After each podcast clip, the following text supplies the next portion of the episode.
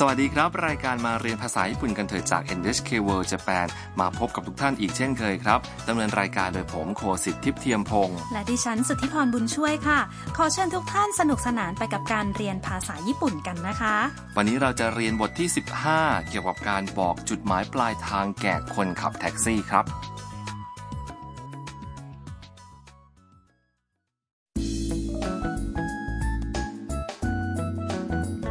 มาติดตามเรื่องราวกันต่อค่ะ มีย่าช่างภาพจากจีนมาที่จังหวัดนางาโนะในญี่ปุ่น เพื่อถ่ายภาพแหล่งน้ำแร่ร้อน มีย่ากำลังนั่งแท็กซี่ไปยังสวนที่มีชื่อว่าจิโงคุดานิยาเอง ซึ่งเป็นจุดท่องเที่ยวชื่อดังที่มีลิงลงมาแช่น้ำแร่ร้อน ในช่วงฤดูหนาวค่ะ มาฟังบทสนทนากันครับ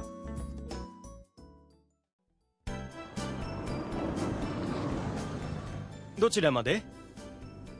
猿の温泉までお願いしますはいわかりましたこちらは初めてですかはい初めてです猿の写真を撮りに行きますそうですか今日は寒いから猿がたくさん温泉に入ってますよ มาดูความหมายกันไปทีละบรรทัดครับ คนขับรถแท็กซี่ถามว่า どちらまで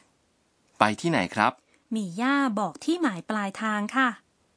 猿の温泉までお願いします ช่วยไปที่แหล่งน้ำแร่ร้อนลิงค่ะ แล้วคนขับรถก็พูดว่า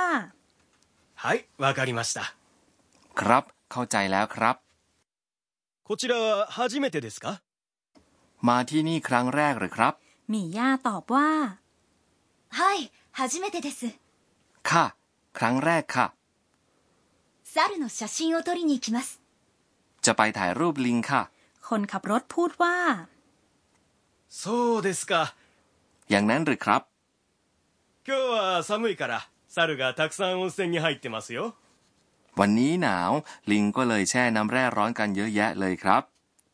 ครับส่วนที่มีลิงญี่ปุ่นแห่งนี้อยู่ลึกเข้าไปในภูเขาครับ เดินประมาณครึ่งชั่วโมงจากจุดลงรถแท็กซี่หรือรถเมล์การไปที่นั่นอาจจะลำบากลำบนถ้ามีหิมะทับถม แต่ถึงอย่างนั้นก็ตามนักท่องเที่ยวมากมายจากต่างประเทศก็ไปกันครับ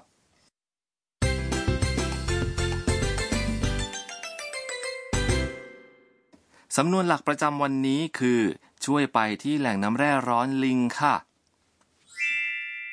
猿の温泉までお願いします จำโครงสร้างประโยคนี้ไว้ก็จะบอกจุดหมายปลายทางของเรา ให้คนขับแท็กซี่ทราบได้ครับ และนี่คือความหมายครับ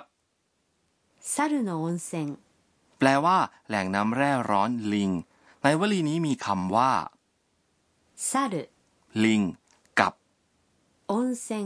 แหล่งน้ำแร่ร้อน โดยมีคำช่วย โนะขั้นอยู่เป็นการเชื่อมคำนามสองคำนี้เข้าด้วยกันคำนามคำแรกขยายคำนามคำที่สองครับ ต่อมาคือ まで เป็นคำช่วยที่แปลว่า ถึง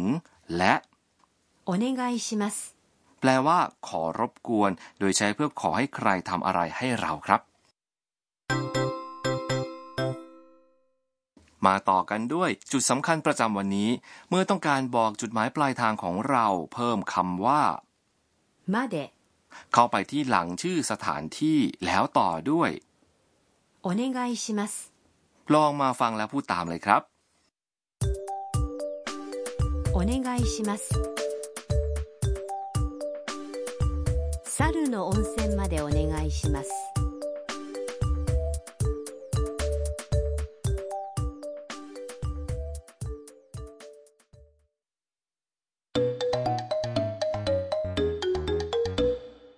มาฟังบทสนทนาอีกบทหนึ่งระหว่างคนขับแท็กซี่กับผู้โดยสารครับ どちらまでですか空港までお願いします หมายความว่าอย่างนี้ครับ どちらまでですか ไปที่ไหนครับ ในสำนวน どちらまで คำว่า どちら เป็นคำบ่งชี้ความถามคำนี้สุภาพกว่า どこ ซึ่งก็แปลว่า ที่ไหน แล้วต่อมาผู้โดยสารก็ตอบว่า 空港までお願いします ช่วยไปที่สนามบินครับ คำว่า 空港 คือ สนามบิน เอาละค่ะ ทีนี้มาลองพูดกันค่ะ 空港空港までお願いします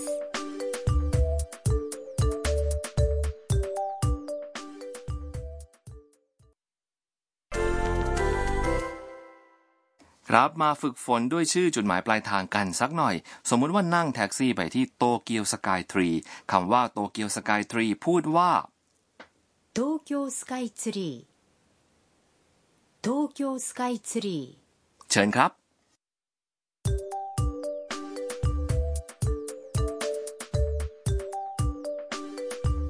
ー東京スカイツリーまでお願いします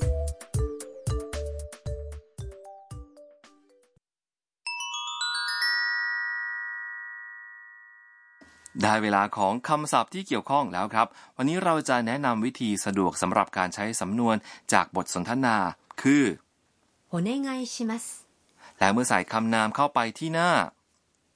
お願いします ก็สามารถใช้สำนวนนี้เพื่อขอรับอะไรอะไรๆได้ครับ เช่น ถ้าจะสั่งกาแฟถ้วยหนึ่งที่ร้านอาหารหรือคาเฟ่ก็พูดได้คำว่ากาแฟคือ コーヒーコーヒー ดังนั้นประโยคก็จะเป็น コーヒーお願いします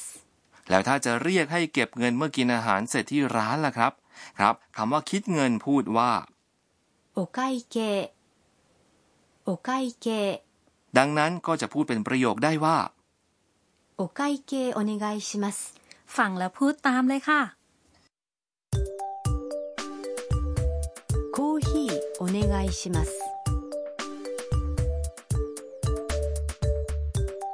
お会計お願いします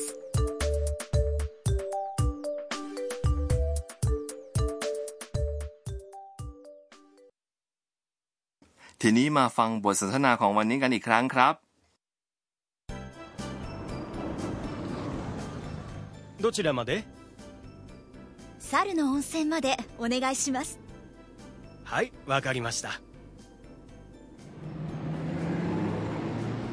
こちらは初めてですかはい初めてです猿の写真を撮りに行きますそうですか今日は寒いから猿がたくさん温泉に入ってますよ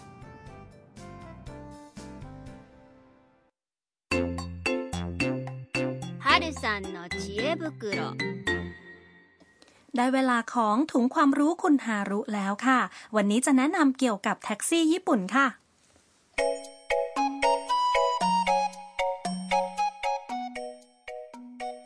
ค่าโดยสารรถแท็กซี่ญี่ปุ่นกำหนดตามระยะทางครับ แล้วก็มีมิเตอร์บอกราคาปรากฏให้เห็นนะครับ ฉะนั้นก็ไม่จำเป็นต้องต่อรองครับ โอ้โห เป็นข้อมูลที่ดีที่ได้ทราบนะคะ แล้วการเรียกแท็กซี่เรียกได้ที่ไหนบ้างคะ ก็ที่สนามบินสถานีรถไฟโรงแรม และแหล่งท่องเที่ยวส่วนใหญ่มีท่ารถแท็กซี่ครับ ในเขตเมืองก็ยกมือโบกแท็กซี่ที่วิ่งไปมาบนท้องถนนได้ครับ และสิ่งสำคัญอย่างหนึ่งคือ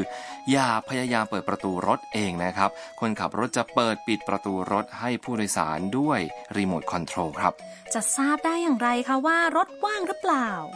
ถ้าเป็นแท็กซี่ว่าง ป้ายไฟฟ้าที่อยู่ตรงกระจกหน้ารถก็จะแสดงตัวอักษรคันจิสองตัวขึ้นมาอ่านว่า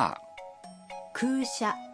แปลว่ารถว่างครับ ก็อาจจะอย่าสืบค้นไว้ล่วงหน้านะคะ ถ้าจำได้ว่าตัวอักษรคันจิมีลักษณะอย่างไรก็จะสะดวกค่ะ ครับ ช่วงกลางคืนจะเข้าใจได้ง่ายขึ้นหน่อยนะครับ ถ้าไฟบนหลังคาแท็กซี่เปิดอยู่ นั่นหมายความว่าว่างครับ แล้วโทรศัพท์เรียกแท็กซี่ได้ไหมคะ ได้ครับ มีแอปพลิเคชันเป็นภาษาอังกฤษสำหรับเรียกแท็กซี่ด้วย ถ้าจะไปในพื้นที่ที่ไม่ค่อยมีแท็กซี่ จองแท็กซี่ไว้ก่อนก็ดีนะครับ